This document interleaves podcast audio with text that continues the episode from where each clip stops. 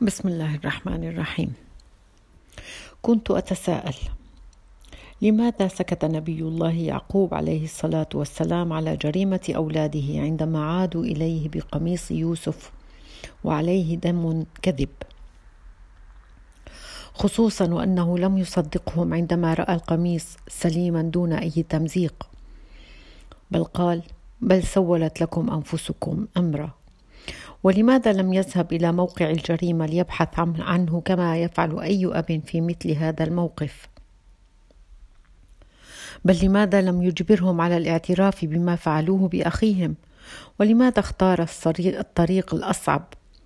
فصبر جميل، والله المستعان على ما تصفون. ثم عجبت من تكرار جوابه نفسه بعد سنوات طويلة عندما عاد إليه أبناؤه من مصر وقد نقص عددهم اثنين، وهما الأخ الأصغر الذي حبسه عنده يوسف، والأخ الأكبر الذي أصر على البقاء في مصر خجلا من أبيه. فقال مرة أخرى بل سولت لكم أنفسكم أمرا، فصبر جميل. وتبين لي أنه كان على يقين من نتائج صبره، لكنه لا يكاشف أولاده بما في صدره مكتفيا بتوكله على الله. عسى الله أن يأتيني بهم جميعا، إنه هو العليم الحكيم. عجبت أيضا من إصراره على كتمان ألمه في قلبه، وتولى عنهم دون أن يطالبهم بالإفصاح عن شيء، وقال يا أسفا على يوسف وابيضت عيناه من الحزن فهو كظيم. وأولاده يعجبون من صبره وطول أمله، فيتساءلون تالله تفتأ تذكر يوسف حتى تموت من الحزن، فيكتفي بالقول إنما أشكو بثي وحزني إلى الله وأعلم من الله ما لا تعلمون.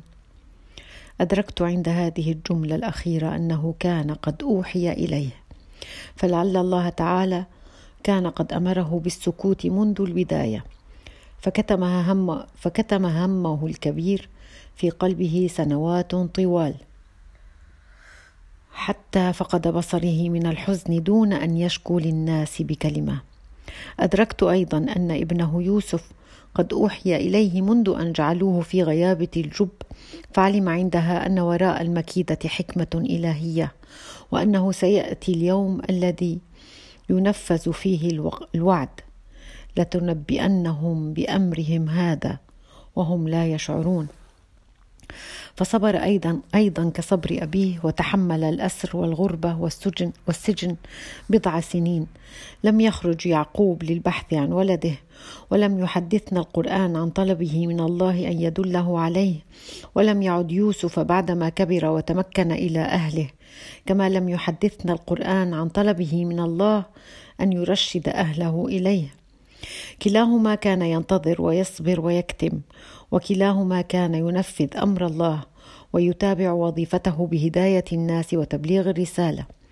وعندما جاء موعد كشف الحقيقة عاد ليعقوب, بص... ليعقوب بصره، وعاد ليوسف أهله، وطلب إخوته المغفرة وقال يا أبت هذا تأويل رؤياي قد جعلها ربي حقا. وأخذ يوسف يعدد نعم الله عليه، وقد أحسن بي إذ أخرجني من السجن وجاء بكم من البدو، بدلا من الانتقام والشماتة. وبعد أن جلس على العرش وسجد إخوته بين يديه لم يعاتب منهم أحدا، ونسب الأمر كله إلى الشيطان من بعد أن نزغ الشيطان بيني وبين إخوتي. ولم يتساءل لماذا كان عليه أن يعاني سنوات سنوات طوال مع أبيه، بل قال إن ربي لطيف لما يشاء، وأوكل كل شيء إليه، إنه هو العليم الحكيم. وتابع تعداد النعم دون أن يلتفت إلى كل ما مر به من محن. ربي قد آتيتني من الملك وعلمتني من تأويل الأحاديث.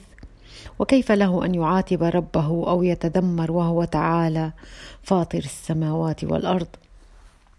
بل أخذ يدعو بكل ضراعة وخشوع أنت وليي في الدنيا والآخرة توفني مسلما، وزاد بكل تواضع وألحقني بالصالحين.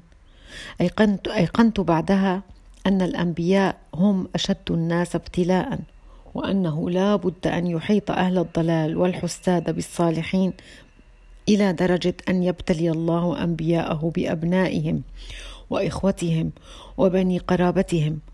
ووجدت الخطاب الإلهي يطمئن نبينا محمد صلى الله عليه وسلم بأن الأمر لن يختلف كثيرا في أمته، وما أكثر الناس ولو حرصت بمؤمنين.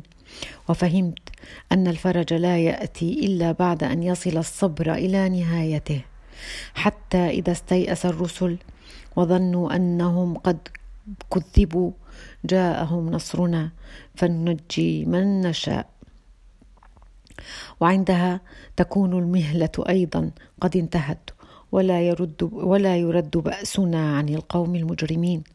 عجبت بعد كل هذا لمن ينفث صبره ويسأل عن عدل الله وحكمته. ما كان حديثا يفترى، ولكن تصديق الذي بين يديه. ففي القرآن أجوبة على كل الأسئلة وتفصيل كل شيء وهدى ورحمة لقوم يؤمنون.